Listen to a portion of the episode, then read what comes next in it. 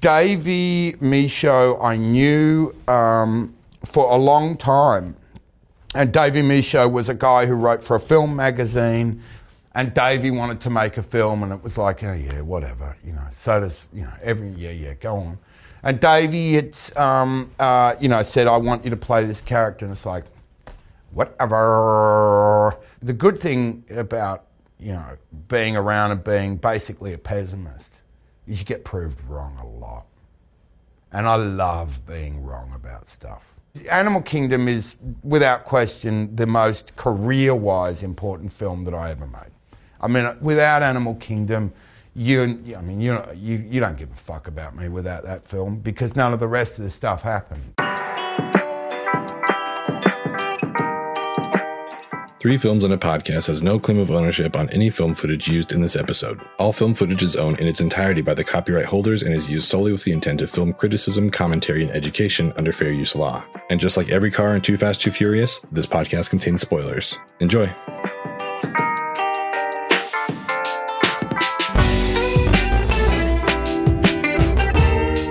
Oi, you stupid cunts, and welcome to Three Films and a Podcast, the show where three friends challenge each other to broaden their cinematic horizons through a series of themed rounds. My name is Ben Lawhorn, and I'm coming to you from Salt Lake City, Utah. And as always, I'm joined by Tyler Beck up in Portland, Oregon. Oi. I'm gonna need a minute. That caught me so off guard. I love that so much. Hello, everyone. Welcome. and uh, as always, also with uh, Matt Weiler down in Pleasant Grove. Wow. I, I, I don't know who's going to top that. Oh, Uh, my God. Just got to get everyone's attention when we start, you know? Mission Um, accomplished. Jesus. For those of you new to the show, I'll be the first to welcome you to the movie club. What began as a movie club between the three of us and an ever increasing group chat has turned into this little community of movie lovers and watchers here at uh, Three Films and a Podcast. We are very happy to have you here.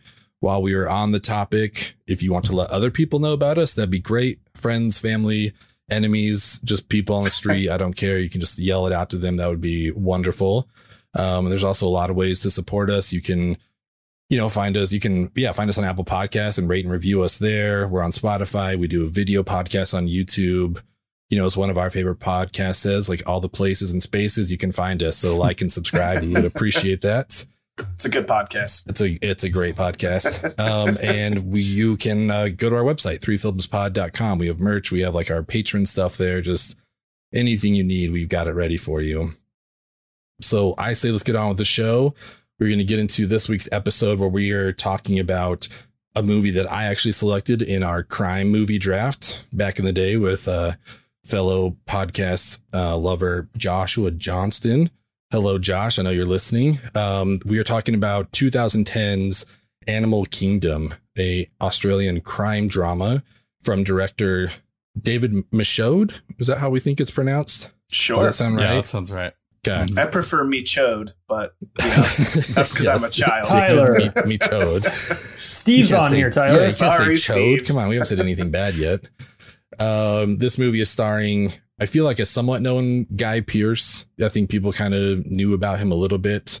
Um, and then probably only known in Australia at that point, Joel Edgerton, Jacki Weaver, James Frecheville, and the star of our newest spin-off podcast, 15 Minutes of Mendelsohn, Ben Mendelsohn is in here. I think really just kind of tearing up every scene that he's in, but Oh, we yeah. will we will get into that. But before we get into that, we want to introduce our guest here.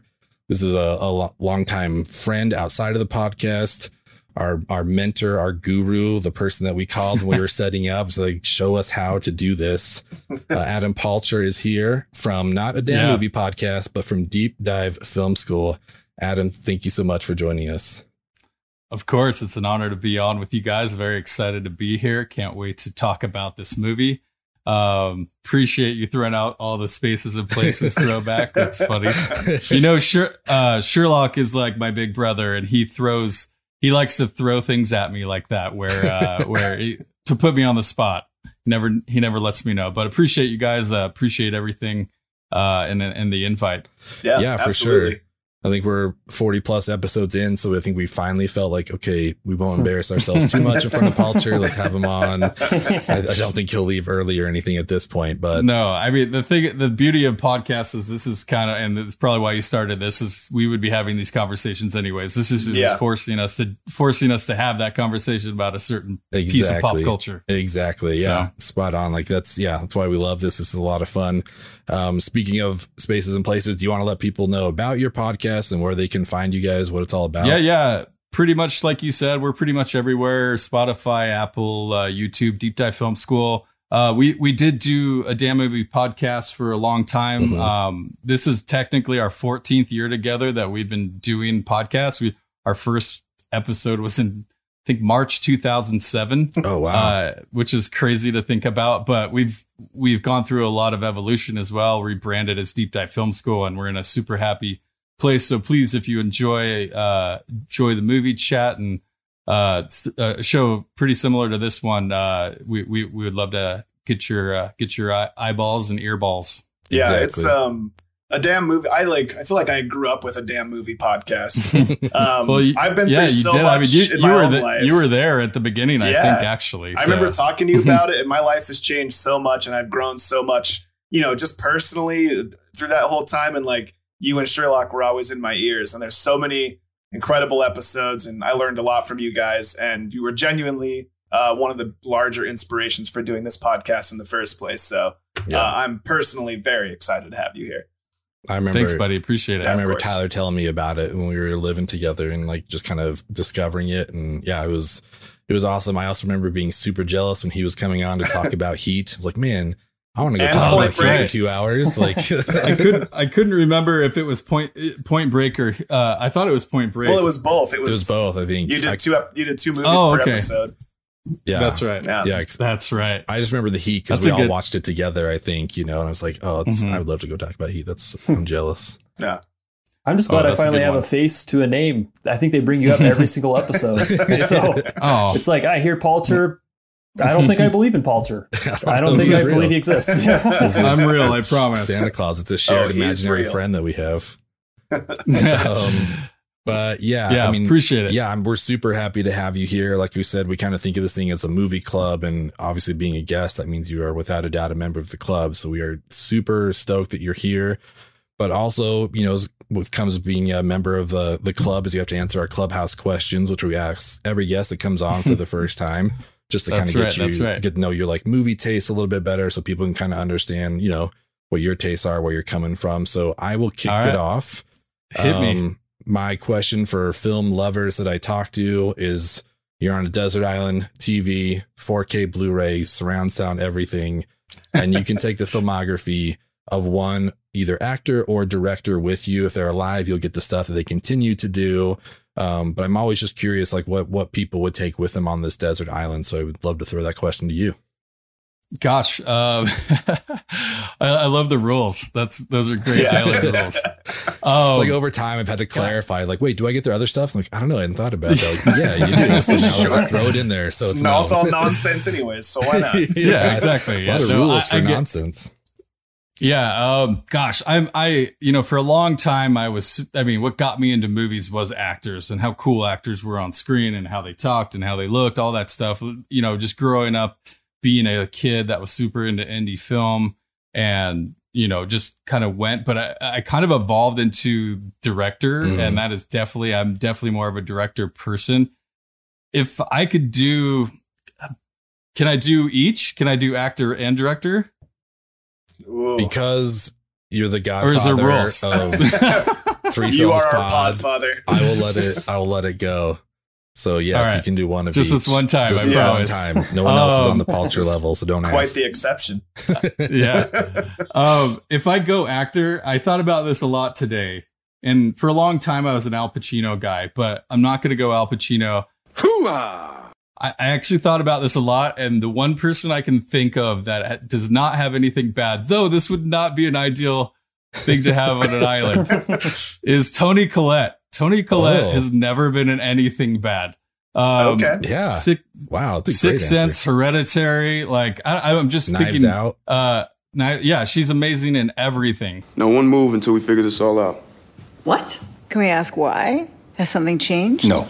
No, it hasn't changed, or no, we can't ask. Mr. Stevens, uh, you may continue. So I'm going Toni Collette. Um, well, if it helps, I will let you. I will let you take uh, Al Pacino, the character in Tropic Thunder, if you want to go back to Al Pacino. I'll let you add that.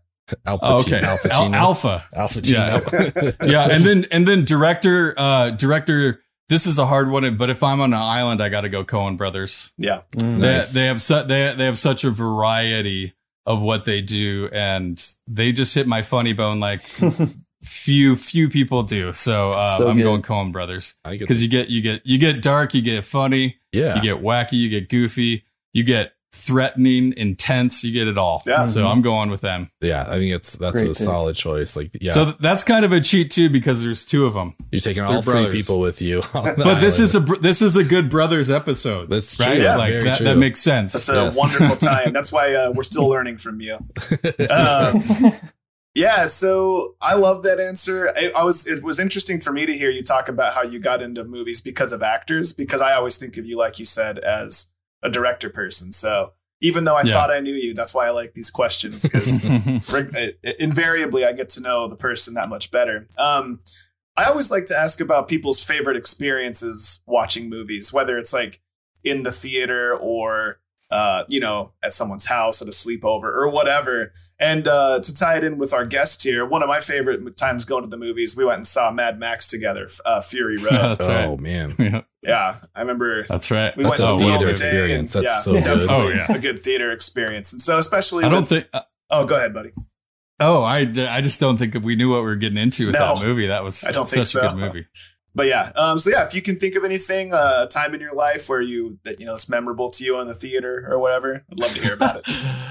I mean, let me start off by saying we don't all have the angels in the outfield we experience don't. like you do. we don't have it. that was for me and for that's, me only. That, that's hard to match. Hard to match. As, as I get um, older, I'm, there's times where I'm like, I'm not actually sure that happened, but it seems so real to me. oh, it happened. Uh, it happened.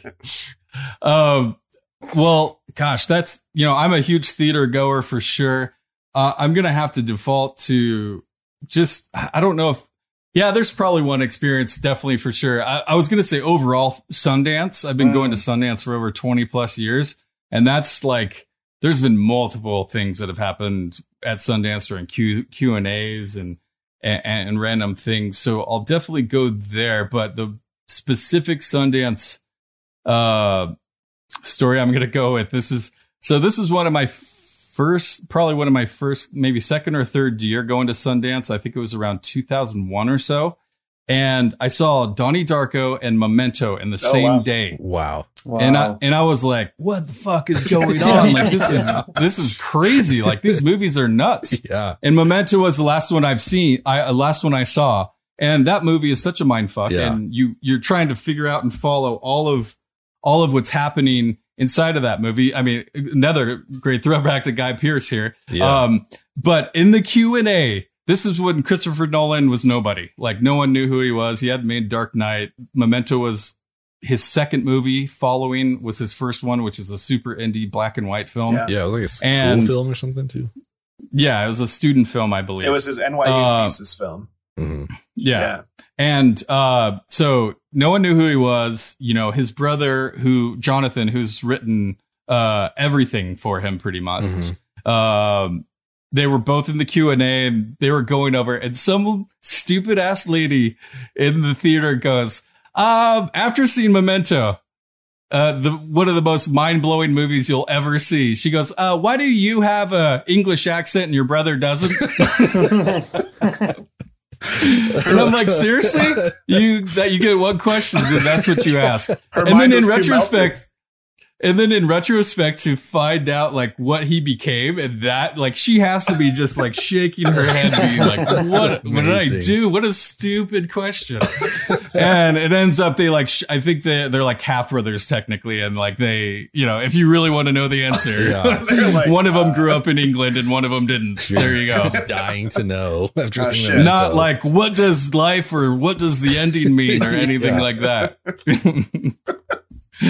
well, um, so that was that was a memorable experience. Uh, that was a memorable experience. But even Christopher Nolan shook his head. He's like, Wow. Okay. Um, right. Okay. Let's. Your one question. I wish he just would have been just like answered it for like 30 minutes and just ruined the whole Q&A. oh, that would be great. so good. A few rounds back, um, we did a round where each of us chose an unsung gem. Um, if anyone's listened to this podcast, when we've had guests that are familiar with this question, uh, but we did a round where, and this round actually specifically is an unsung gem round, uh, but it's a movie that you love and that you feel is either hasn't been seen by anybody that you know or is just just like dramatically underappreciated. And so, what would Gosh. be your unsung gem if you could pick one? Gosh, I see a lot. I watch a lot of movies, so I have a, a handful, but I'm o- I'm only going to choose one. Is it something more recent, or is it something just like doesn't matter? It's your it doesn't matter. Yeah. All right. I'm going to go more recent. Um, there is a zombie film called One Cut of the Dead. Oh, yeah. And I believe it is a Korean film or maybe Japanese, but it is one of the most unique film experiences I've ever gone through. And everyone I tell to watch uh, this film is blown away by it.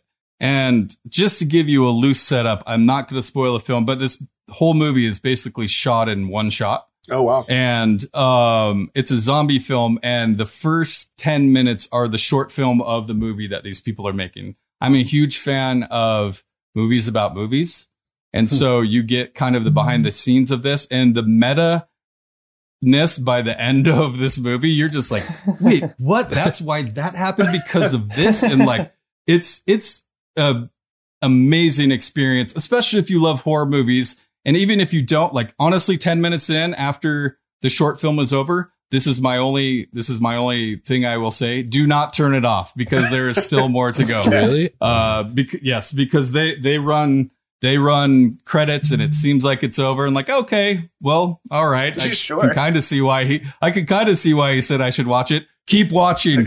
it is a brilliant film uh, that just folds onto itself that I've just truly never seen anything like huh. it before. That oh, came man. out, I think, in a, a few years ago, but one cut, uh, what is it? One cut of the dead. Mm-hmm. Um, just you, you gotta watch it just, to know what I'm talking about. I can't wait it, to watch it. Why is it that every good movie now is a horror film? I'm such a such a wimp, and I'm like, fuck, I have to like it's like my fear of snakes. I should just like get in a pit of snakes and watch horror movies. This is for... not scary one iota. oh, okay. There, it just has zombies in it. Oh, okay. Zombies just aren't really scary in general. like that's why there's Zombieland in comedies like that. Like even you know Dawn of the Dead is funny. Mm-hmm. Uh, so like you know zombies. You know maybe Danny Boyle's Twenty Eight de- Days Later is scary, yeah. but that's because they're pu- puking blood all over you the whole movie. So.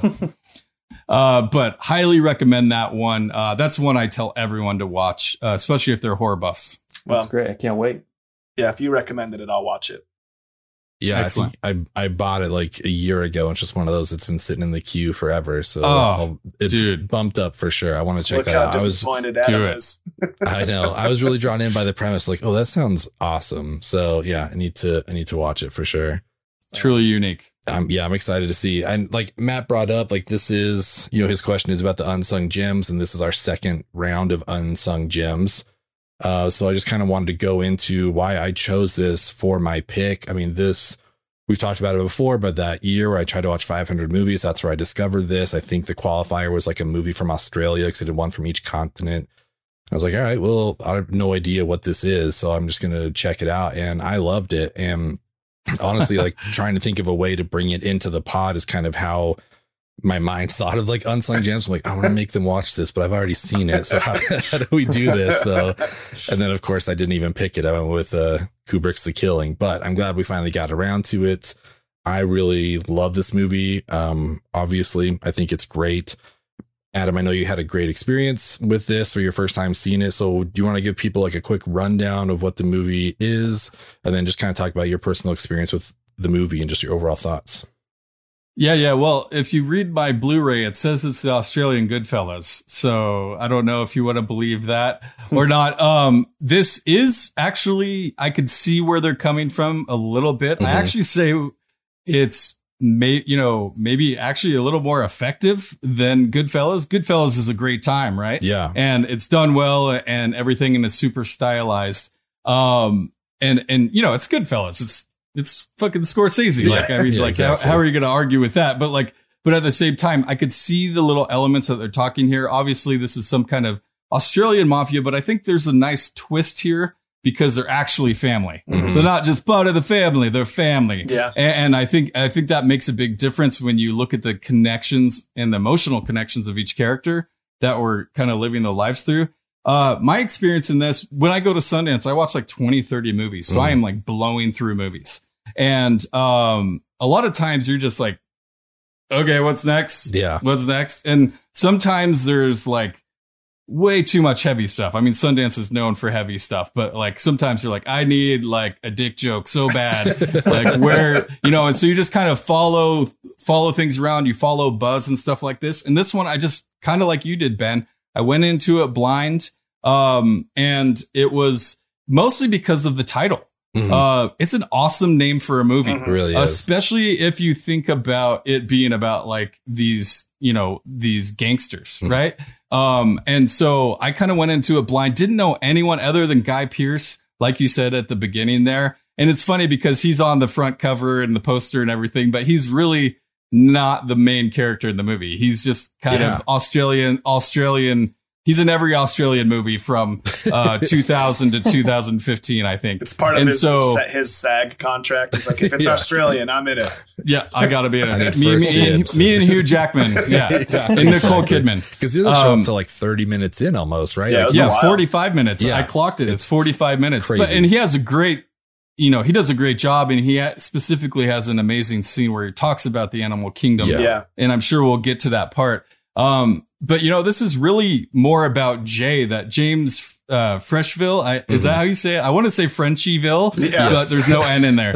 Yeah. There's no N in there. Um, so, but uh, it's really about him and uh, him basically falling into this really unfortunate situation. yeah. Um, but you know, this movie took me with not only the pacing and the stylization of it. Um, this is really good writing, and the Yeah. acting is insane here, especially So for good. people like you said that I didn't really know, and obviously a lot of them went on to do uh great things and and we'll get into which ones and who Yeah. who you know who really ruled the world here but Jacki Weaver, Ben Mendelsohn, and Joel Edgerton didn't know any of them, and they all are in this movie, and you're like, whoa, Mhm. who are these people? Um, and this movie is just it's just like dripping with intensity the whole time. Yeah. Um, but it's really about Jay and him being this kid who falls into this situation, and uh, you know, this is his family to a degree, but not people he's super familiar It's- with, and he gets thrown into got. this world Yeah. Mhm. yeah he gets thrown into this world and uh on, on yeah honestly uh yeah there's a lot to talk about but hopefully that's a kind of a quick premise and uh, it's kind of hard to explain because it's just like the slow spiral of intensity Yeah. and you know it's like the end of breaking bad like oh sh- something bad's gonna happen Yeah. yeah. And then, yeah, I think that's, I mean, we'll get into it, but that, that the slow pace is what brings so much, you know, tense tension to it. So, no doubt um, I do just quickly. I, I love when he's like, "Hi, Uncle Darren." He's like, "Don't call me Uncle. I'm only like two years older than you." It's weird. um, Yeah. But I presume by the blank stares I got when I selected it for the movie draft, Matt, that you and Tyler haven't seen this. Was this your first watch for Animal Kingdom? What What was your experience with it? Yeah, it was my first watch. Um, I think I mentioned the crime draft. This isn't really my genre. This isn't where I shine. Like I'm, I'm probably the least versed in gangster crime movies of probably anybody that you know. Um, but that's not to say that I don't enjoy them. And so obviously it's your recommendation. So I already know going into it that, you know, there's there's something here to watch. It's not just like, you know, someone at work recommending it to me. um, not that it's a bad thing if any of you at work are listening to this. like know. and subscribe. I'm watching- stars. yeah. Yeah. Hey, Oh. email directed to Matt. but you need to step up your movie yeah, yeah, Well, please. I don't have all the time in the world to watch that. Um, but no, I, I I really enjoyed it. Um, I felt like I, I was getting flavors of a lot of different stuff here. If I were to give like an elevator pitch to the movie, I would explain that it's it's like Harry Potter only there are four Dudleys and they're his uncle, and Harry's not a wizard, and bad things start to happen. Anyway, um, Check it More out. guns Wow. than wands, but yeah. That's awesome. no, but is was Mendelsohn Voldemort then? I guess. Oh, for sure. one of the uncles is Voldemort. um, Or Wormstail, who knows? Yeah, He's- yeah, he's yeah. something else. No, but I, I I really enjoyed it. Um, I I was getting, especially when they when they talk when uh, Ben Mendelsohn or not Ben Mendelsohn, um, Guy Pearce is talking about the animal kingdom. yeah. Uh, I I sort of got like this. I got wave. I got images of the movie Juice in my head from Mm. Tupac, and I kind of from that point I kind of knew where this was going. Um, and so it was also just interesting seeing that going. But yeah, like uh, Paltrow mentioned, the intensity uh, was very much like the Safdie brothers, you know, take, Sure, I can see that. uh, especially with like Good Time, the way that sort of unravels and hmm just unfortunate thing after unfortunate thing and having to adapt on the fly. And like as an audience, you're just like, I have no idea where this is going to go next. So Yeah. It's a great ride to go on, I think, for the Yeah. first time. Honestly, even as a rewatch, I had a, I had a blast. Yeah. Me too. The last time I rewatched this was probably 10 years ago, so it was a great to revisit. Nice. Yeah. Well, the last time I rewatched it was this afternoon because uh, the first time I watched it was sometime last week with my neighbor, and uh, he's a very generous man. And he let me share some of his Portland's finest during the opening credits. And uh, I mean, it made for a great viewing experience, but as for uh, the memory of the movie, uh, it was pretty much non-existent. So uh, I needed to rewatch before we did this, and I'm uh, I'm glad that I did. Um, and uh, I wrote down my Letterboxd review after I watched it the first time that you know I couldn't really remember, um, but it sort of felt like a mix of training, like a mix of Training Day and Scorsese with like just like a little bit of Boondock Saints Mm. thrown in there. Uh, and then all with Australian accents. So uh, for me, it was a hell of a recipe, and I had a ton of fun watching, albeit like maybe a little bit too much fun.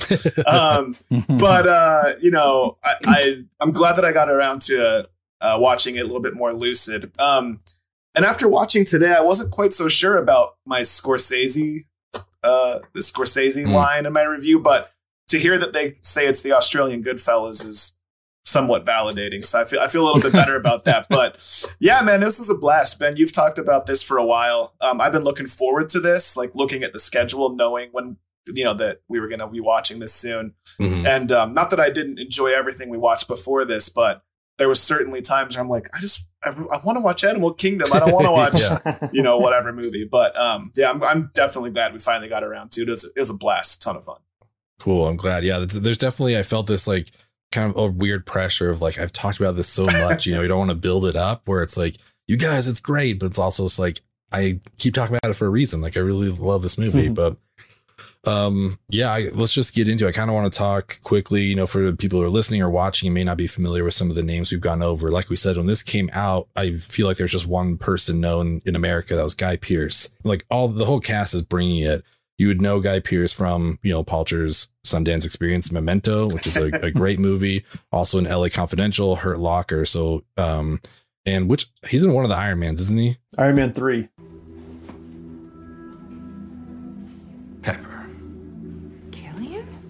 Great. You look really great. God, you you look great. I I I can't. And please, call me Aldrich. Uh, you were supposed to be issued a security badge. Happy is okay. Yes. We're good. You sure? Yes. Stand down. I'm gonna linger Thank right you. here. Okay. Three. So Ethan, Yes, Ethan, if you're listening, Iron Man three, he's the Yes, guy. that's where you know this guy from, Ethan. but now we have people, other people who we know now, like Joel Edgerton, who's done more than just be Uncle Owen in the prequels. You know, he was in Zero Dark Thirty, The Gift, Warrior, another great brothers movie. Jacki Weaver, who was in Stoker, Silver Linings Playbook, and one of my favorites of the Disaster Artist. I think she's just great in that. Um, and then Ben Mendelsohn, who like, I mean, you know him from Dark Knight Rises, Rogue One. We just talked about Ready Player One, and honestly, like another unsung gem, I think uh, Mississippi Grind, which is a, a Mhm. really I feel like underrated movie, but that's a that's a great one. Mendelsohn gives a fucking great performance in that. Wait, So, what's that movie? Have I seen that movie? Him and Ryan Reynolds. I have Yeah, seen I that saw that movie. Hmm. yeah, it's a good. I one. saw that. Yeah, it was good. Like uh, Mendelsohn essentially just has like a gambling debts and addiction, you know, and Yeah. Reynolds is kind of just Yeah. like taking him on a road trip. It's a really weird buddy road trip. Yeah, I'm a, movie, for I'm a sure. sucker it's for gambling depressing movies. as hell. Yeah, it's a It it's really a depressing is. depressing buddy movie. Yeah. Mendelssohn's definitely the one who pretty much went on to do a ton of shit. Yeah. Yeah. Um, Jackie Weaver is amazing. She's she's amazing for sure. And Edgerton has went on to do amazing stuff too. Mhm. Um, and he's always good. I love him. Uh, but Mendelssohn, like he he's the one bringing it in this movie. Not only just from his performance, but like there's a reason that he went on to do a ton of stuff, right? Yeah. Um, so I he to me he's the one. I mean, obviously, I'm sure probably you guys agree as well that he's the one who's just like, whoa, where did that come from? Yeah. So you'd say he won the movie. it gets dark. I don't know. I mean, there's there's there's some part of me wants to give Jacki Weaver some some love here Yeah. because she's got some underlying things happening here. Hey, Randall, before you go on, this boy who's currently being looked after, tell me if you agree with this. This boy who's being looked after, he knows who you are. And you know how these things go. They're going to ask him all sorts of questions about everything he's ever seen or done, everyone he's ever met, the whole schmozzle. And you've done some bad things, sweetie. Haven't you? Like Mhm. for being family, there's some pretty heavy smooching going on. yeah. um, throughout this movie to her sons. Was that and, was that not like, normal? yeah. That's like, what do you mean? That's how my mom I thought kisses it was me. fine. Yeah. Shout out Dodie, like and subscribe. What's up? um, but you know, part of you kind of wonders at a point in this movie is like, how much power does she actually have? Like, Right. is she really Yeah. the one in charge? You know, because you have a variety of brothers here. You mentioned Darren. You have Pope, which is Mendelsohn's character. Mhm. I think it's Craig, who's kind of he's the he's the speedhead guy who's just always like doesn't know what he wants. He's just all over the place. Just moving. Um, and, and then and then Jay gets thrown in thrown into to all of this, right? And yeah. they really do try and portray them as a pretty like loving family to a degree. Obviously, there's a lot of shit going on and a lot of like you know the cops are sitting outside their house. Like Yeah. it's not like there's there's saints or anything For here. sure. So No, I think yeah, it's a great college. I think Jacki Weaver is great. Yeah, I think it's easy to say Mendelsohn won, and you can't really argue that. But Jacki Weaver, like having to tie everything together. I mean, she got uh, like nominated for an Oscar here for her performance, which That's I think right. kind of speaks to it. Um, and yeah, it's it's weird how like small that thing is, just like the prolonged kiss, like on the mouth, but like yeah. for some reason, it just makes her like she has these guys like in her just hand, wrapped you know, her finger. like yeah. because she's Mhm. able to like get it from like get a kiss from all of them no matter what they, they just know to like okay like mom is calling me i'm gonna go do that which is crazy Yeah. when you just like you raised four criminals like murderers and stuff like Well, they still respect you and you know? just the fact that at the all the end of it, like she's the only one that doesn't go to jail, right? And like when it becomes Mhm. apparent that she's really the kingpin, she's the one pulling the strings, and they they were more of the pawns than she was. Uh, you know, it's it's it's it's uh it's quite apparent that like she's she's obviously the one in power here, and Her- Her name is Grandma Smurf in this movie. yeah, I love it I love it. And like we'll get into it later, but this is like loosely based on like a real crime family in Australia.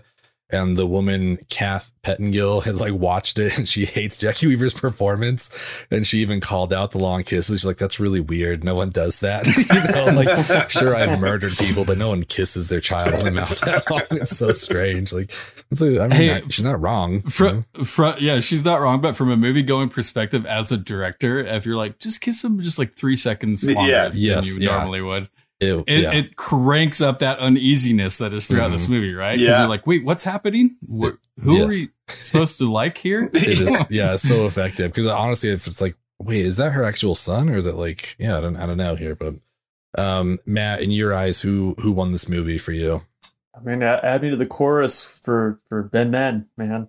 The uh, the ben ro- men's chorus yeah, yeah, the Ben Men's exactly. I laughed way too hard Yes. at that. Um, the Good ju- dad joke. just just to echo uh Palcher, I mean the roles he landed after after seeing that it makes sense. Um yeah, seeing the high profile stuff that he's done Yeah. since. I know I guess I guess the Dark you said he was in the Dark Knight. I can't remember him in the Dark Knight. Or Dark Knight the, Rises. He's the guy who's um Bane is like, "Do you feel in charge?" You're hit on the stock exchange. It didn't work, my friend, and now you have my construction crews going around the city at 24 hours a day. How exactly is that supposed to help my company absorb Wayne's? Leave us. No, you stay here. I'm in charge. Do you feel in charge? Like it's Oh. it's a pretty small role, but like it's it's a significant, I think, scene in the movie. Okay. Yeah, I couldn't I couldn't place him there, but uh yeah, I mean seeing this and then seeing, you know, down the road these roles that he's picked up, it's like he's insane in this movie and it's just so good. Yeah. Yeah. I uh, I thought it was sort of difficult to pick a winner. I mean, my gut told me that it was Mendelsohn because like I was just glued to the screen in every scene that he was in. But in all honesty, like I felt the same way about Jacki Weaver and Guy Pearce and Joel Edgerton. Like it really was kind of difficult, I thought. But then the more I thought about it, I thought, you know, like I'm not just throwing him a bone here because like he I think went on to the least successful career out of all these people, but uh, I had to give it to James, uh, our boy James Frecheville, Frecheville. Mm. I don't even know how to Mm. say his name, but I got to thinking about it and like his performance had to give room for all those other performances to breathe. Like they can't have Yeah. clashing guy like you know we just can't have like everyone going for it all the time. And so the fact that he was able to be the through line for the story and sort of carry the movie in a lot of ways. a- And like, I can't imagine that they would have made a TV series out of this if his performance was bad or if Hmm. his character was bad. I just felt like his character and his performance was exactly what the movie needed to let everyone else do their thing. So I've got to give it to him. I think he won this, and I think you know he just mutters and grunts a few times throughout the movie, but like for for only Um, doing that, he does a lot here. Yeah.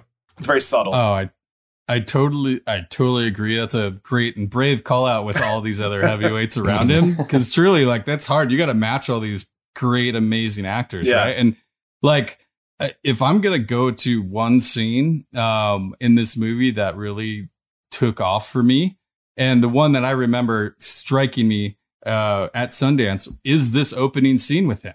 Mm. Um, Oh, yeah. where he's watching TV, and Yeah. you're like, "Whoa, hell of a way to show not only like how unaffected and emotionless this kid is, yeah, but like you you kind of get like you, you think he's just sitting there and someone's sleeping next to him. He's just watching a game show, and then the EMTs come in, and oh no, it's his mom. She's overdosed, but he's Yeah. kind of like watching, uh, you know, what whatever Family Feud or whatever he's watching. I can't I remember. think it's let's make a Um, deal or something. It's like, That's right. That's uh, it's something like that. But it's just like he gets kind of wrapped up. It's like, oh, oh yeah. Um, and they walk in, they're like, "What'd you take?" Oh, heroin. You know, it's just like no thing. but it shows just like how unaffected he is, Mhm. and you kind of have that through line to Fuzz's point through the whole movie.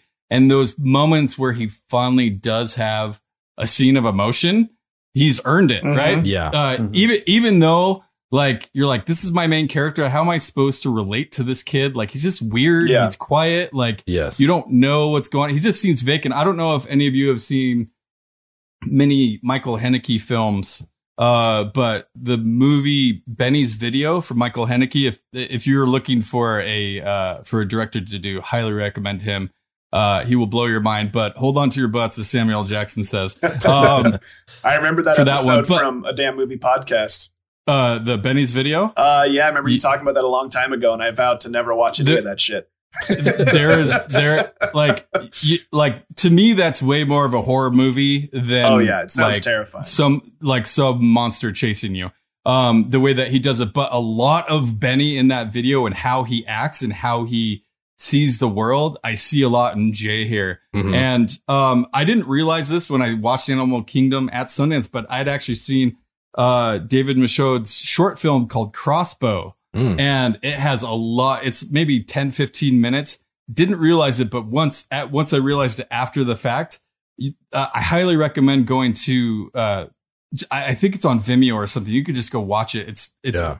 you could see a lot of echoes of what he did here in Animal Kingdom and how he kind of developed his style uh, through just this short film. But highly recommend that if you like that. But overall, the scene that took me was this opening scene. Like obviously, there's tons of amazing scenes and Mhm. but like the one that always sticks with me is this opening scene because it just punches you in the face and says, "This is the kind of movie that you're in for." So I hope Yeah. you're ready.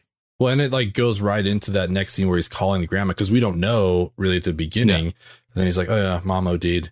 Sorry, I probably shouldn't have said it like that. you know, it's just Yeah. like even that. You know, it's like, "Yeah, mom's dead. They took her away." It's like, "Oh shit, okay." So she, yeah, she's that's kind of nuts. But he was also as stoic and as like almost like monotone as he was for most of the movie. He is also in my favorite scene from the movie, which also for me has like who won the movie, which is Joel Edgerton. Cause I mean, dude's in here for like, I think it's 23 minutes exactly. I mean, obviously we know this is a spoiler pod from the beginning, but like, he's not in there that long. Like we haven't even met Guy Pearce yet, you know, and Joel Yeah. Edgerton is out of here. And, uh, he won like the best supporting actor for the Australian Oscars, which is called the, the Huh. AFI. I'm like, man, for Huh. 20, I feel like that's like, uh, Hannibal Lecter level. You know what I mean? Yeah. Like how, I, mean, I don't know how much he was on screen and winning best supporting actor. So, A census taker once tried to test me. I ate his liver with some fava beans and a nice Chianti. Um, And yeah, the way of- the way that his story ends is like Ooh. truly shocking. Like it, It is. th- Yeah. this movie starts out with a literal bang. It's it's pretty incredible. It's nuts. Yeah. Like- He's like, oh, you just missed him. He's like, that's fine. like, holy shit. It's like, Yeah, Barry, like, come on, dude, don't talk about wanting to get out and this is your last job. That's just movie. That's Yeah. you're just Yeah. movie suicide. Yeah. It's you like doing? a opening credits of a horror movie and you see a dog, a family dog running around, like, oh, that dog's dead. yeah. I need Jamie Kennedy to explain these rules to him. Like, never say he'll be right back. Never say this is your last job. Yeah. Like, yeah. He needs wants to get out. Oh, that's yeah. But like the way they approached it in this movie though is totally shocking and and like you're like, oh, especially after the fact that you're like what he went on to be as an actor and Yeah. like he he was kind of the main guy in plenty of films. So the fact that they did the Hitchcock and just boom Oh, right yeah, away took him Yeah. out. threw it in there. because they've let it up the whole time that like it's Pope that they're after. So you just assume Mhm. everyone else is fine because they only want Pope. But then that's also just like it takes you out. But my, my favorite scene involves Baz and Jay, and it's like when they're in the bathroom together and Jay's leaving, he's like, Are you gonna wash your hands? And he just kind of looks at him. He's like, Your hands go anywhere near your ass or your cock. You wash them after. Jeez, come on. Bit of soap. Get a lather going. Rinse. Oh, that's enough. Let's stick out of there.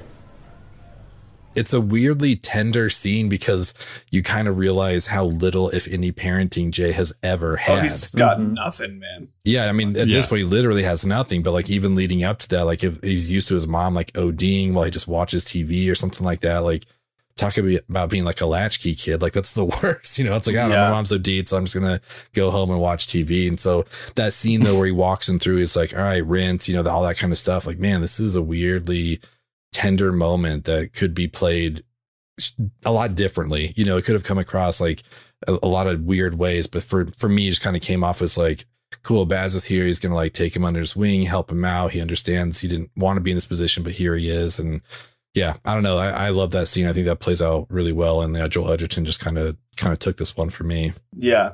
Uh, piggybacking off of the fact that, you know, he's just in this terrible situation, it uh, makes me think of my favorite line from the movie. It comes from the opening monologue. Um, and he, it's like, it's towards the end of his monologue, and he just says, you know, like kids just are where, wherever they are, and they just do whatever they're doing. And like, this is where I was. This is what I was doing. After my mom died, this is the world I got thrown into. And it just like, and you know, we obviously see that throughout the movie. Like this kid, he, he like this kid never had a chance, you know. Mhm. And it's, but also there is that, it- there is that part of him, like you talked about Palcher, where it's like he just watched his mom die and he's completely dead to it. And like maybe he's just been completely like broken by his circumstance. But um, just that whole opening sequence up until uh, Baz uh, gets shot, spoiler alert, um, I think was like my favorite overall section of the movie. It's, it started off so incredibly well. But if I had to pick one visual moment uh, outside of that line that I just cited, uh, I would say the, the camera circling around Pope uh, when he's listening to All Out of Love on the TV. Oh man. And uh, that's just like it's it's right after Baz gets shot, and it's just I don't know, man. It's like Mendelsohn, like I love you, bud, but he just has the weirdest looking face, and like the way that it was. He's a great lit. bad guy. Yeah, just like the blank look in his eyes, and the and the the music, and just I don't know, man. It's just a really beautiful little moment. I just loved it.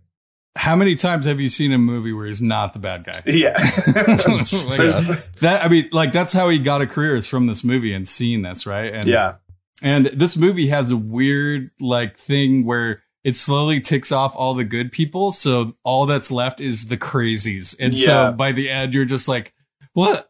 Why? You know, it, it's just you don't know you don't know who to love or who to even root for. That's Oh, true. and uh, shout out to when um oh shoot, what's his name? Craig. What's the the the speed the speed junkie guy? yeah, Craig. Craig when he's buying his shotgun and he's shooting at the silo. It's like, will you just not Oh. stop shooting my silo? ah, it's fucked. It's falling over. Yeah, that's he's probably- an awesome character, but he's definitely the most lost out of all Oh, of yeah. them. I, I mean, I don't know. That's hard to say. Actually, now Yeah, that I say it out loud. I mean, Uh, some Pulp- people are just better at hiding Pope's it. completely off the reservation, man. Like they I- they yeah, lost he- the map for that guy. no doubt his presence throughout this movie is the most haunting thing for sure Mhm. like even the first time you see him he's like sneaking in like in the shadows right Yeah. like and he's like scares jay and like oh hey you remember me like he doesn't even you know he's just he i know he's like hiding from the cops but at the same time it's just like and then of course like you just see that look in his eye his, his intentions with jay's girlfriends and, and just like just like how he acts around people and he's obviously trying to manipulate them, but he's also stoned out of his mind. So I, I don't know, just uneasiness through this whole Yeah. movie again. not to derail the the topic too much, but that's one of my favorite things that this movie does is um like with Pope specifically, there's a moment where uh grandma grandma Smurf says, like, maybe you should get back on your pills. And mm. they don't they don't address it ever again. And like the long Yeah. the little long kisses, there's so many weird little elements and tiny little layers that you just kind of see and then they don't address ever again and, and it doesn't matter, but it, it adds like that depth to what you're watching in these characters. And that's I think that's probably one of my favorite things this movie does is just giving us all those like context clues and you know just like this guy maybe if this guy had some meds he'd be fine you know what i mean Yeah. like maybe none of this would be happening who knows but It's a pretty vague movie, right? Like Yeah. it Mhm. really leaves you to figure out emotionally what is important. And that's that's kind of hard to do in a movie. But that's kind of an attribute to the writing and definitely the acting. yeah For sure. How about you, Matt? Did you have a favorite scene or line or anything like that from this? Yeah, I mean, the, the two that stand out have already been mentioned. Um, the the bathroom scene um, that was super memorable, Yeah. and and the all out of love scene. And I think those are two scenes that like make unsung gems like these just shine. Like Mhm. they're they're ones that you'll just remember when you think of this movie. And so those those stood out to me. You know, Yeah. Cool scene. I that- thought your Safdie brothers comparison is really solid. Actually, that's the, there's the same kind of like uneasiness in those characters where like it just keeps getting worse and worse. I think that's Yeah. a that's a pretty right on um, comparison to kind of the feeling that you get from a movie, which it's not something that you're going to be like, oh, we need to watch Animal Kingdom Yeah. right now. Like it's not something that you think to pop in, but when you watch it, you're so glad you did. And like yeah, as a movie goer, you just want to go to some different place, right? And this Mm-hmm. movie does such a good job taking you to a place that you're not familiar with, right? Right. And you don't know. Like, I, I mean, I don't know you guys. I, I know, I know, I don't, Matt, I don't know you that well. I don't know if you're an Australian gangster. yeah Um, watch but- yourself Poncher. but I think that's what I I think that kind of ties into what I was saying about all the subtle layers because like it is vague, but it's also very specific. Like just those Mhm. little bits of details, like they don't need to tell us anymore, but we get a sense of exactly what we're dealing with here, just with these little bits of detail thrown in. So it's like it's vague, but it, it is very pointed in that way too. Like you, you pretty much know what's going on here, even though you Yeah. don't really have any answers. And and to your point earlier, Fuzz, like um he he's someone who obviously has had no parenting Right. to to to everyone's point of like he doesn't even know to wash his hands after he goes to the bathroom. Um and he gets into he he just doesn't do a lot of smart things to Yeah. help the situation either, right? Like Yeah. he he goes and talks to the cops and then just goes hangs out his girlfriend's place. Like you're, Yeah. you're you're obviously not reading the room. Like these guys are being there's again the cops are sitting outside. Like we need to we need to. What did you say to the cop? Like he just doesn't do a lot of smart things. Well, and the cops are And- murdering people too. Like it's, Yeah. It's, it's not There's that. that detail. But yeah, like yeah, running to hide his girlfriend. It's like they're coming over. They're like, how do they know I was here? Like you literally don't have a family. Like, like, where else would you do go? they you would go? You know, it's like there's one other house as good as ever been to. It's, I don't know. Um, I wanted to ride the the coattails of the good time conversation. I made some notes about. I was impressed that this was like kind of based on a real family. The Pettingills in Australia, like they were tied to, you know, two of them actually shooting a couple cops. You know, that scene is taken directly from that. Smurf was, you know, obviously referenced uh, earlier with uh, Kath Pettingill. There's a a lot of that kind of stuff. Um, I also was just impressed, you know, as someone who's like taken a, a couple screenwriting classes and like, you know, just really respects the craft and all that kind of stuff. Like Michôd worked on the script for like eight years, you know, and he Wow. says like nothing carried over from his first script to what, you know, was in the end. Like the first script was just called Jay. Hmm. And he's Yep. like, nothing really carried over from that. But, you know, it's just like this evolution for eight years, which is crazy to see. Writing like- is rewriting. yeah, Yeah. exactly. And it's it was so good. Like they in the behind the scenes, they show like the first script, and it's like whatever, like March of two thousand, you know. And then this movie came out in two thousand ten, so it's kind of Wow. nuts, like the persistence you need. But I'm gonna throw Yeah. all that aside because the thing I'm kind of interested in, we mentioned good time, is like I'm I'm curious, like what this is new to new to you guys. Uh, it's just what would you put pair this with, like a Oh, double don't worry. feature? I'm ready. you know um i think um, i know what my answer is and that's because i i want to lighten the mood after like as great as Mm. good time is to go with this like i can't i can't like that'll just be too much so this Are is you going kind of Step a- Brothers? What's up? Separate i mean yeah, going- yeah that would definitely lighten the mood but i'm keeping of the vein of kind of like a dysfunctional family and fish out of water here where someone's coming into the family going really light here i'm i'm gonna watch the family stone afterwards because I just need to like kind of take it easy, you know, like a, you know, Jay and Sarah Jessica Parker, they have a lot of similarities, I'm sure, you know, so I'm to follow these guys into this dysfunctional family and see how they're dealing with it. I just need something a little bit lighter afterwards. But I think those kind of tie in together, you know, just like this fish out of water experience that we can all relate to. Um, and then, yeah, just coming into a family that you, you know, may not know. And like Jay didn't really know them at all. So, um, yeah, I'm curious. Again, this is super last minute, but I want to see what you guys say. Fuzz, it sounds like you you're ready. You're locked and loaded. You ready to go? Yeah, I'm gonna go take a similar route, but in a different way. I wanted to lighten the mood just a little bit. I picture like being at a drive-through. Um, maybe I'm with my neighbor, so maybe he's sharing his his his favorite his good stuff Portland's with me. finest. Yeah, some of Portland's finest. Um, and I, I figured after this, I wouldn't mind pairing it with the Boondock Saints. Now, Hmm. Having said that, I used to love that movie, probably way more than it deserves. Um, I think it's more of like a culty, campy Mhm. thing that I used to give it credit for. Um, and I haven't rewatched it in a long time, but I kind of want like the same the same thing, but to be able to laugh at it after watching Animal Kingdom. You know, like we don't have to take it so goddamn serious. You know, it's there's some troubling things in the Boondock Saints for sure, and it's definitely more for a teenage boy as I'm learning as I get older. But I think it I think it would pair well. Uh, you know, the So is Star Wars. or yeah, let's fuck it. Let's put on Star Wars. I don't know, but I just figured, you know, we're we're we're in a crime family thing, and um, you know, we've got cops and bad guys battling it out, and this time we can kind of laugh at it. We don't have to take it so serious. So we'll go Yeah. with the Boondock Saints. I think that's awesome. How about you, Matt? Um, yeah, I mean, we- you got to lighten the mood. And, for anyone listening, we're we're we don't push anyone away from any movie. We want you to watch anything and tell us your feelings about them. Um, but I will say, if your thing isn't watching a teenager get unconsensually shot up with heroin and then smothered to death, Yeah, this may not That be your scene, jam. Holy cow. yeah. Um, Definitely the most uncomfortable scene in the movie. Oh, no yeah. doubt. Like poor Darren through that whole thing. Yeah. He's like, Oh, no, man. Pope. No, there's stop. nothing he can do. No. And it Yeah. follows the I mean, previous there most is. uncomfortable scene, which is when he carries her to the bedroom. Right. And is just like staring at her. And it's like, oh, this is like, I know nothing's gonna happen, but this is so fucking uncomfortable. I was uncomfortable. so like I didn't know what to expect after we had just watched watched Baz get shot by the cops. yeah, I was exactly, like, yeah. Hmm. I, I- Yeah. I was like, I think he's gonna rape this girl. I was fucking It's- terrified. I was like, I'm not ready for this. I'm not ready for this. I was No, so relieved when it when it No. went down the way that it did. Yeah, So scary. and the other It- thing is like she comes from like the best family in the movie, like the only good Yes. characters in the movie. It's like, Yeah. oh man, That poor Yes.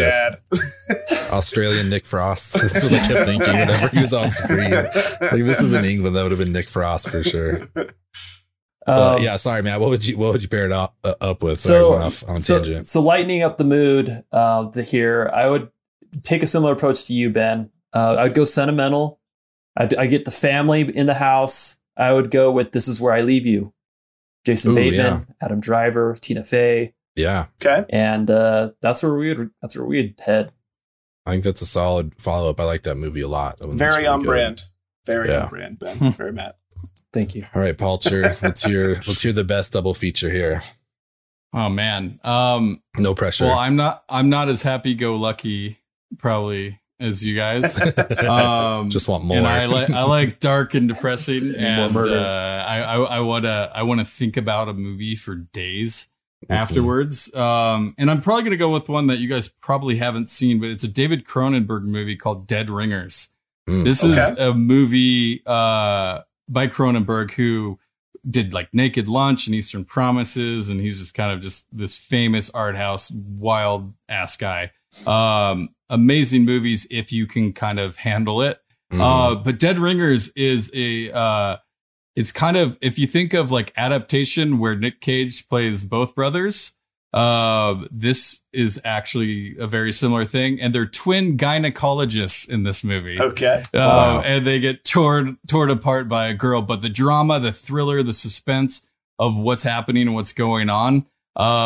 Again, this is this is this is you're in for a ride. But if you watch Animal Kingdom, you can handle this movie Okay. So- for sure. so it's like harry Um, potter but harry potter is a gynecologist has a twin doesn't have a Exactly. It's exactly, like, Harry that. Potter. It's a Ron and George are gynecologists and Poor classic American Hermione. story. Poor, poor Oh, I love Hermione. it. Oh, I love it. That's so good. Dead Ringers. Love it. Uh, that sounds awesome. Um, I mean, we've kind of talked about, you know, some of our favorite scenes in here. I think that final scene is just like really shocking, you know, after everything that happens after Jay. I mean, the way the whole last whatever 20 minutes transpires, I think it's even meant to leave us kind of confused about how everything's playing out because Mhm. it just Yeah. seems like Jay is just talking to everybody. And it's like, well, wait, like who I can't tell Yeah. what's going to happen here. which side which sides are, are is he playing right Yeah. like you don't know and like i forgot how the movie ended and like the, Same. how shocking the ending actually is of what he gets because again he's a he's a character who hasn't really made many good decisions in this movie Mhm. and so you're you're following him and honestly this movie feels like it ends like three times like Yeah. you Yes. think like you get the slow motion and you get like the the amazing music the music here is awesome Oh, they, whoever did the So music here good. is great throughout it's so good and, and uh but you just kind of feel like it keeps ending and uh boy they they put a stamp on that final ending for sure they really did. They really did. I thought it was crazy great. fucking world Yes, it is. Oh, man, what a way to go out, you know? And yeah, it's just like, yeah, as it all was happening, I'm just like, wait, I still don't know. Like, was Guy Pearce in on it? Like, even his final line, like, did you find where you fit, you know, like in the, in the, um, chain, you know, within the family? Like, it was, it was a great line, but I, we leave the movie obviously kind of with Jay hugging Smurf and just kind of realizing, like, oh, and he like looks out to Darren, like, okay, this dude's, Darren's face now. is it, Darren's face like is the pinnacle Oh, of the yeah. movie for me. Like Mhm. him just not knowing what to think because Like- he obviously hated Pope yes. uh, for multiple reasons. Probably for the same reasons that Jay did. He just didn't have the balls enough to yeah. to shoot him. Yeah. Right. Like, and so he's probably happy, sad. Um, and you know, and you know, Pope's there cooking burgers or whatever in the backyard, like nothing ever happened. Like he didn't just like like from Darren's perspective, who's scarier? Like Pope, who like is like shows his cards at all times, and even though he's kind of a hard guy to read, like you literally can't read Jay. You know what I mean? Yeah. Like he's like a blank wall. So it's like I would be way Well- more afraid of, of Jay being in He- charge. he's the Joker of the movie, right? He's Yeah. the one. It's it's it's the Joker mentality of like I just want to watch the world burn. I don't really care. Like there's it, it's it you you can't. It's that unpredictable character that is because they don't care. You don't know what's going to happen. Right. Yeah. I'm an agent of chaos. Oh, and you know the thing about chaos? It's beer. Exactly. And obviously, you're talking about Jared Leto's Joker. So just Yeah. so everyone knows the frame of reference here. Best Joker. Yeah, Adam's Suicide Squad. Joker, Yeah. Jared Leto. um, Suicide Squad for sure. Yeah. I mean, honestly, yeah. I mean, talking about Pope, like that scene with him and Darren where he's like, you're in a pink shirt. It's kind of a gay shirt. And he's like, oh, it's not You like, a what do you gay have? Like a bourbon and yeah. Yeah. He's like, it's not a gay drink, but he's like, he's, he's pushing him, but he's just saying like, just tell me. I just want to know. I'm your brother. I love you. I'll accept it. You know, it's just like, that's not a gay drink. You're in a gay. Sh-. It's just like it's so uncomfortable. 'cause, like, Yeah. how do you read this? You know, it's like it feels like bullying. Like the action is bullying, but like what he's saying, you know, it's kind of like I just want you to be true with yourself. I want you to love yourself. I love you. I don't care either way. But I don't care if you're gay or if you're not gay, you know? It's alright if you are, mate. I just want you to tell me about it, you know? I don't care whether you're gay or you're not gay. I just want you to talk to me about it, you know? Making yourself a drink?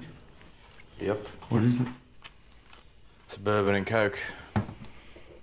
Bourbon and Coke's not a very gay drink, mate. that's not a So gay drink. manipulative. Yeah. oh God, what's going on? This is so uncomfortable. That was on the short list of uh, favorite scenes. I just wrote down uh, the Ben Mendelsohn gaslighting scene. Yeah, oh, no, it's, yeah. like the verbiage in it, you know, is kind of like, like it's rough, but I think, you know, I mean, want to say it as like a- as reflective as I can because I think that's what has the impact. You know, it's just like how how he's wording it to him. It's just kind of kind of nuts, but that just speaks to like the power I think Pope has over him. So that just also like reflects in the ending in Darren's face and everything. But um, the only person he doesn't have power over is Grandma Smurf. Yes, right? hundred percent. Yeah. And that's like she she establishes that with like, come here, give me a kiss. And he's like trying to leave. He's like, oh, all right, I'll go back. You know, Even when he's like- in jail, she's like, "Sorry." Mhm. Yeah. yeah. It's and like she yeah, she's also just like worried about Darren too. It seems like when she's having like the when she's chatting with them and yeah, I don't know. It's How kind of could you not be? Yeah. but um I was just kind of curious. Like we talk about this sometimes. Um, you know, it get got made into an American TV series. I think it has like five seasons now on TNT. Like Americans, we love taking great stuff from other countries and just making our own version of it. Oh, it But drives me crazy. It's yeah, it's rough. Like I just am curious what you guys think. Like, would this be better as a miniseries? Do we want like a sequel from this? Like, I'm curious personally, like how Jay runs this now. You know, like what's Has- his demeanor? How does he handle it? Is he trying to like snuff it out and go legit, or is he just going to keep going with it? Like, I'm. And would that story be told better through a, a mini series or a sequel? Like, well, I'm I'm just kind of curious what your guys' thoughts were about the ending, and if you want to see anything else, how you would like to see that. And I'll, I'll throw that over to you, Adam. Uh, well, I guess I'll say first, I haven't seen the miniseries. Yeah, same. uh, or it's no, it's actually it's actually it's a full series. Yeah, I few should know it's a like full as a series, yeah. sequel if you'd want a mini series. But yeah, it's been like yeah, five you know, seasons. I, I, you know, something like this, there's always going to be strings to pull, and the depth of this movie for sure. And I'm not usually a fan, like, of to your point earlier, remaking stuff, Mm-hmm. and I maybe maybe Australia gets a pass a little bit because they speak English, and so maybe it is, and maybe that Yeah. you know, I, I could see how they could want to turn this into a series. I know Ellen Barkin plays the Grandma Smurf, Mm, like mhm. character in that and i can see how it would work uh I, I i haven't seen it but i also like was you know fargo is one of my all-time favorite movies and i i was Mm. really pissed when they turned it into a tv show i'm like come on like what are you doing like that's just not uh, not fair to the coens it's like yeah, you're that's it's just something sacred to me and like what are you gonna do? And turns out it's it was a brilliant show and it was a huge a huge homage to the coen brothers and and all of their stuff not Mhm. just fargo but everything. Yeah, and all of the seasons are really well done and like true to the thing. So if you can do that and have it be interesting and captivating and it's worth continuing to watch like i'd be interested to watch the first season for sure of this i could see it going on i i i i don't know anything about where the story goes like yeah is jay in charge now like Yeah. I, I i don't know that's a good question could be like five people involved and now there's just two left, you know, and Jay who hasn't Mhm. had any leadership role at all and Darren who kind of seemed like the lowest tiered member, you know, of Yeah. out of everybody. Mhm. So it's like, what do you do from here? Are you like recruiting or yeah, how does it go? Matt, what are what are your thoughts? What do, what would you want to see going forward, if anything? I mean, I think over the last decade, this type of movie, this this genre, has just thrived so well as a movie as a TV series. Yeah. um, with like Breaking Bad and stuff. Like there's a there's a perfect like recipe for it. Um, I think this was done perfectly fine as a movie. Like it didn't it doesn't it wouldn't be better. I should I should say as a series.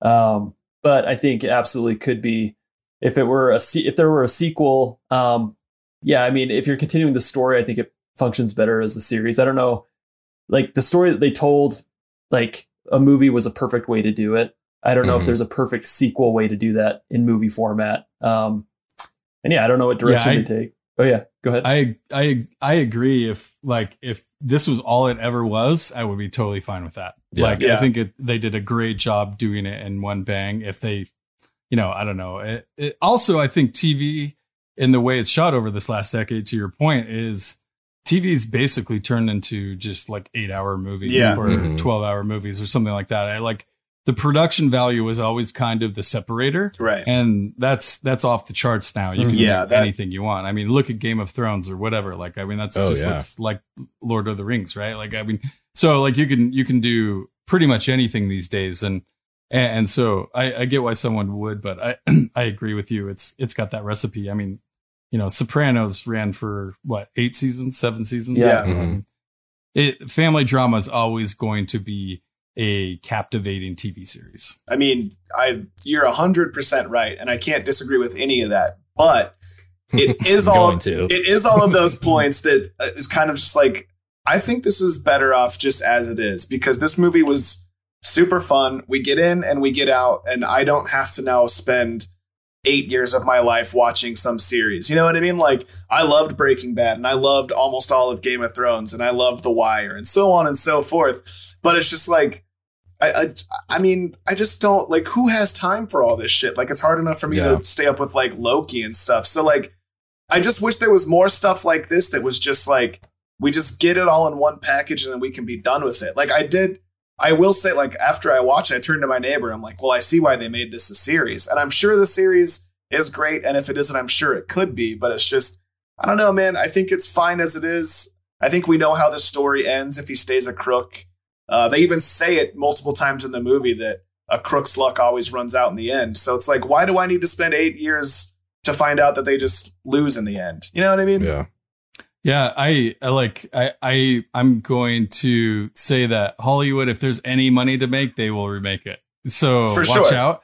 Um, but I I'm I, I bet it's more about how emotionally taxing this is rather than like is there more to say? Because I think there's probably more to say, but like can you emotionally invest yourself for however many seasons into Yeah. this much intensity? If that's what they kept up during the show again, I don't know, but like like Yeah. that's a lot to ask from someone emotionally as well. So Mhm. Yeah. It was a lot for two hours. So like, yeah, to extend that out would just be definitely exhausting. Um, is there anything you guys want to talk about before we get into our, our Rushmore for this episode? I mean, there's a lot we could talk about, so I just want to throw that out there. I mean, we kind of covered it. There was just some stuff like, so what happens to Nicole's family? Like, what happens to her parents? Like, oh man. are did they have to go on the stand? Like, what's up with um, Pope's therapist and why wasn't he on his meds and all that? You know, like I, there was just a lot of. I just wrote down unanswered questions. Something Palcher said uh, made me. I, I wish I would have wrote that down, but there was just a, a lot of stuff in here that like we just see and it just goes unanswered. Like, uh, who who's really pulling the strings here? How much control does Grandma Smurf have?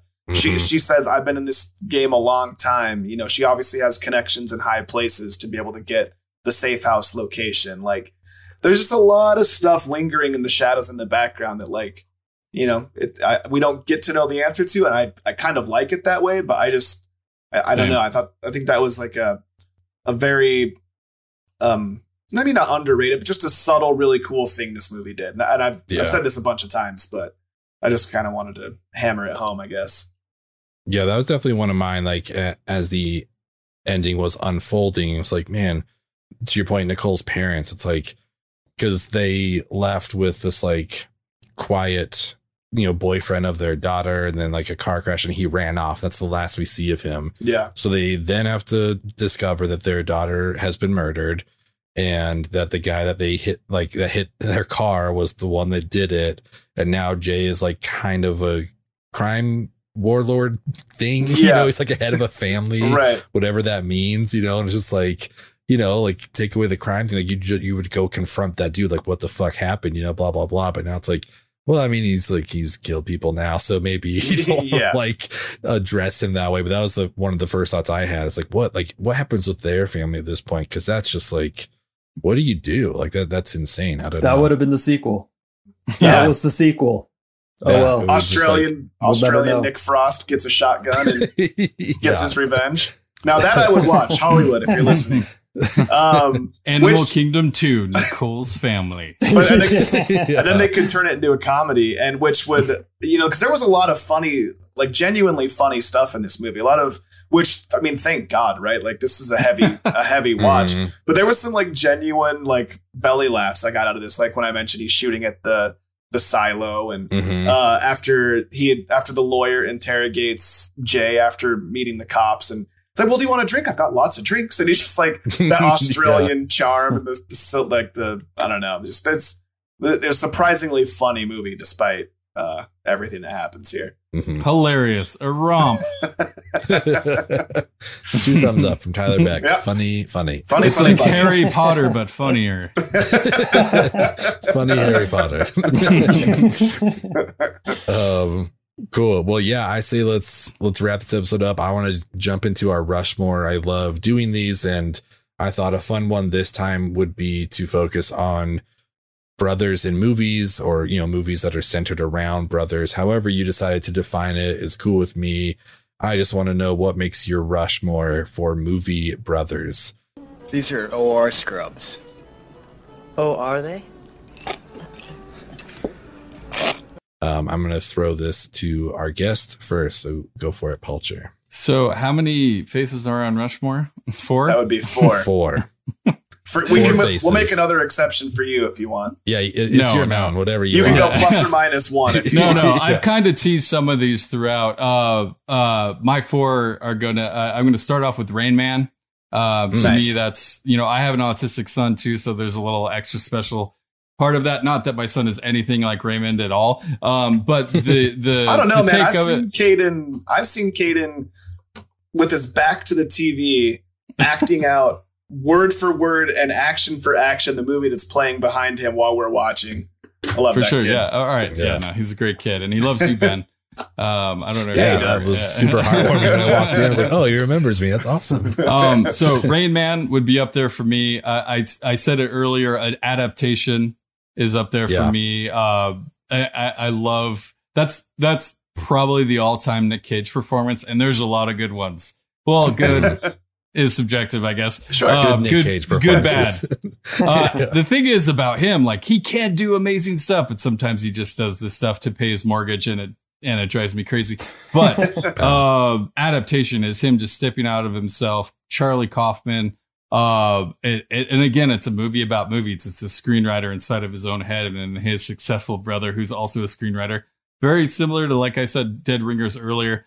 Uh, I do have to put Step Brothers in there because that is what I could just turn on at any time and be Oh yeah. We think it would be very prudent. Can we turn our beds into bunk beds? Yes. Why are you guys so sweaty? All right, we've already figured out how to do this. The beds match up perfectly. And here's the thing it'll give us so much extra space in our room to do activities. Please say yes. You don't need permission from us to build bunk beds. You're adults. You can do what you want. So. I'm not making myself clear. Like it's one of those Anytime. movies that is so funny you forget half of the funny things that happens in it, yeah. Mhm. right? And I'm sure I'm stealing people's here. Um, Oh, you're fine. And then my, and then my last one is Hell or High Water.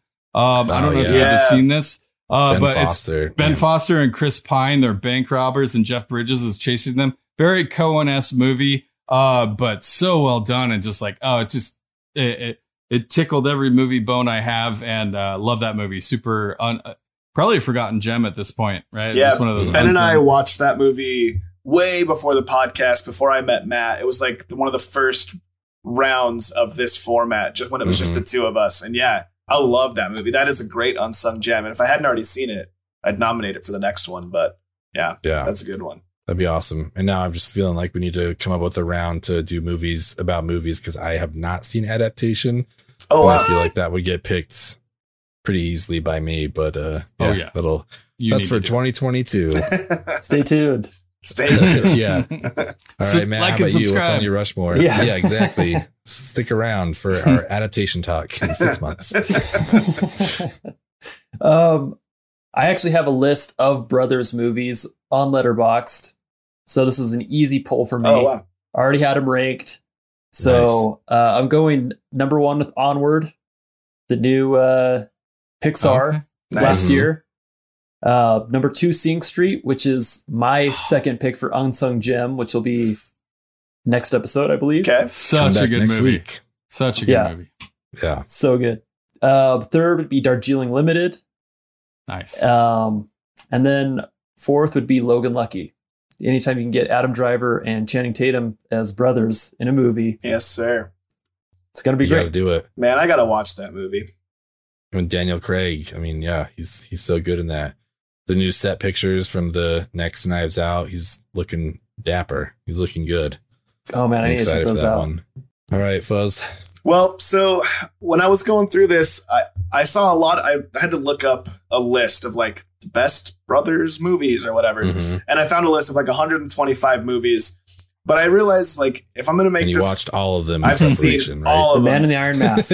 but I just I saw a lot that I was like, oh, I didn't realize they were brothers or whatever. So when I did this, it was with the caveat that I had to actively remember that they were brothers, and that I had That's fair. so uh, Merry and Pippin from the Lord of the Rings, the first two that popped in my mind. Uh, I think this is the first time Lord of the Rings has made any of my Rushmores. I don't know. I like it. We'll have to go back there. So I was happy about that. Uh, Thor and Loki. Everyone knows how much I love Thor. Hey, let's do get help.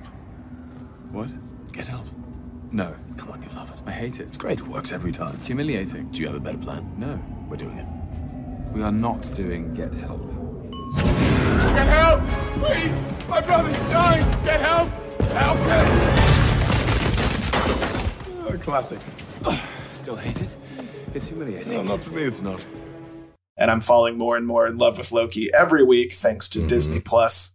Uh, shout out Disney Plus. We're looking for sponsors. Um, uh, I'm going to take Step Brothers. That's going to be on a few of our lists. Uh, I can't say much more about it than Palcher did. And I had American History X, uh, but that was also sort of one that was like That's a good one. I, I know that they're brothers, but I don't know. For, yeah, I just Yeah. for whatever reason I, I decided to put this movie Animal Kingdom on there. It's so fresh, and I have Cool. imagined this. I imagine this is going to be in my mind for a while, and it's going to be the top of my list of movies uh, for for a long time to come. So yeah, that'll round it out. yeah, I think those are all solid picks. Um, I'm yeah, I'm gonna hop on that Step Brothers train. It's hard to to beat that movie if you ever just want something funny. Like it's such an easy watch to throw on. Um, speaking of easy watches, Good Time. We've talked about that. Safdie Brothers. That one was like, it's the thing I, I tell people about. Like when they heard about R. Pat getting the Batman role, like, Yep. oh, the Twilight dude. Like, listen, watch Good Time, then let me know how you feel about him. 'cause No, I think he's he's gonna he's gonna be great. He's so gonna be I, so good. I was sold on I- Bob after Tenet, and you're like, dude, have you seen Good Time? Like, why are you surprised? And I'm like, I haven't Mhm. seen Good Time. And then I saw Good Time. I'm like, there, yeah, there it yeah, is. I, I totally agree with you. I'm actually ex- very excited about um, him playing Batman. And like, do we need another Batman? No, No. we don't. No. we don't. no, But I'll but take it. if you're going to make it, I said that about the Joker, and I fucking love that movie. Yeah. So, uh, so oh, I'm you with did like Joker. I loved it. Loved Oh, it. wow. I love Joaquin it. Joker. Yes. All right. No, no, Jared Leto. Oh, Okay, okay, okay, yeah, cool. yeah, All right. yeah. We all No, love that. yeah, yeah, okay. Cesar Romero. That was my favorite Joker. yeah, I'm I am gonna throw American History X on mine. I think uh that's a I agree with you. Like it's kind of when I saw it on some list, I'm like, oh yeah, that that I mean it makes sense. That's the brothers and it's like the redemption story and all Right. that. So I, I like that one. I think it's a great like shows the family bond no matter what people are going through that that's still there. So Yeah, I mean, I like that a the lot. The brotherhood of it is like a, a, a huge part of the movie. It's it's the, Yeah. the crux of the story. But I just always think of only Edward Norton. So I was like, the fact Sure. that they're brothers, while it's in- incredibly important to the movie, I was just like, yeah, It's, it's to- just one's less of a Nazi than the other one. Yeah, just yeah, a little exactly. Just a little Just bit kinda less. Switch it around. Until yeah. it's too late. yeah, I mean, it's definitely Norton's like motivator is his brother, but yeah, we don't. It's a Norton, you know, movie. It's Yeah. like it's yeah, it's all about him. Um, it's it's his vehicle. I was gonna make a joke earlier about this being a Ben Mendelsohn vehicle and call it the Pope Mobile. Hey. That's what this movie was gonna be. Oh, Um, I wish you would have. I got it in. Didn't think I was going to. Um, I was kind of torn on this last one. I I really love Before the Devil Knows You're Dead. Oh, man. um, Philip Seymour Hoffman, um, Ethan Hawke. Like it's it's a great movie. It's so good, and I'll I'm I'm gonna keep that on my Rushmore, but I am just gonna like throw out there for Joel Edgerton. Warrior is great. Him and Tom Mhm. Hardy, they play like MMA fighters, like you have to go against each other. It is such a good movie. It really was a toss up between these two, but we've already got you know Joel covered on this episode, so I'm going to keep Before the Devil Knows You're Dead on here. Um, another fun movie. Those are two great Not fun, choices. it's great. Those are two great choices. Uh, Warrior is a totally underrated, not only sports movie but brother movie, and I surprisingly Mm-hmm. get wrapped up. And maybe it's Tom Hardy's like badassness in the movie, um, or and Nick Nolte's amazing in that movie. But we just recently reviewed on Deep Dive Film School, um, before the Devil Knows You're Dead. Sidney Lumet is one of like the all timers to me, and So good. that movie, like as we were talking about it, I couldn't. I, I we kept referencing movies that are like uh just these epic amazing like all-timer kind of movies and Mhm. we kept referencing all this stuff so like it is a heavy watch there's some heavy shit going on and honestly it's it's there's some similarities here except you throw in like Yeah. Uh like it's more like a bottle rocket if it was really fucked up or something like that where they're just Yeah, yeah. where they're just like bad criminals um but like but it's super heavy anyways i'm with you those are two great great ones that i had to leave off mine Yeah, I was I love that episode because like Lumet, like obviously being in film school, they have you read that book, but Mhm. he, I mean, Twelve Angry Men is me for me like pound for pound one of the best movies ever. Just like a one location movie. dog it's so day strong. Afternoon Dog Yeah. Day Afternoon. Oh, like yeah, if you want like a great performance, that's the movie. Um, so yeah, that that would round out mine. But great picks all around. Maybe we'll do Lumet round. I think that'd be fun to, to get Yeah, into we some of need his to because your boy on this side of the mic is uh, shockingly unfamiliar with Mr. Lumet. He's yeah, he's he's fantastic. got He's a so lot to learn fuzz That's why we did the podcast, Paulcher. That's why we're here. Man, I'm surprised you left Orange County off your list. Damn it. I am too. Why are you calling me out like this, Matt? I'm gonna cut I this just- out of the episode. I it's episode. not really a movie about brothers Just replace Step Brothers.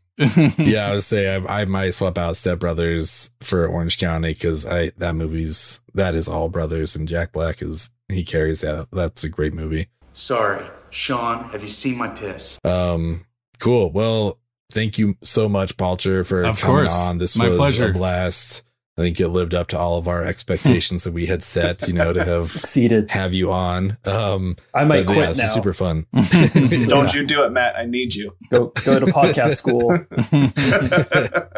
we got a pinch hitter. You just like text him like, "Hey, we need we need someone in here." But anytime Um, guys yeah. really appreciate it this was yeah, this was awesome. Do you want to let people know again where they can find you guys? yeah just yeah just hit up the googs uh deep dive film school uh we're pretty much anywhere spotify youtube apple uh any any place where you find uh good media as as Nice. uh, my friend sherlock would say so Good uh, Sherlock. thank you guys this is great i i love this movie i, I i'm i'm really happy we got a chance to talk about it Hell yeah. Yeah, this was a blast. I'm glad we watched it, and looking forward to next week. We'll go over Sing Street. So oh man you, get ready for your so so good it's yeah, it's such a good movie. It's so fun. And finally, like we'll lighten it up a little bit. So after after this week, but yeah, you can find us wherever you found us for this or anywhere on social media at Three Films Pod.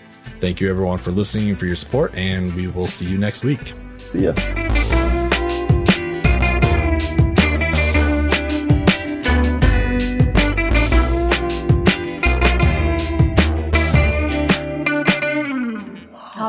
It sounds funny saying this, but my son is going to be your new brother. Brother? I'm gonna have a brother? I've always dreamed about having a brother. Speak of the devil. Oh, brother!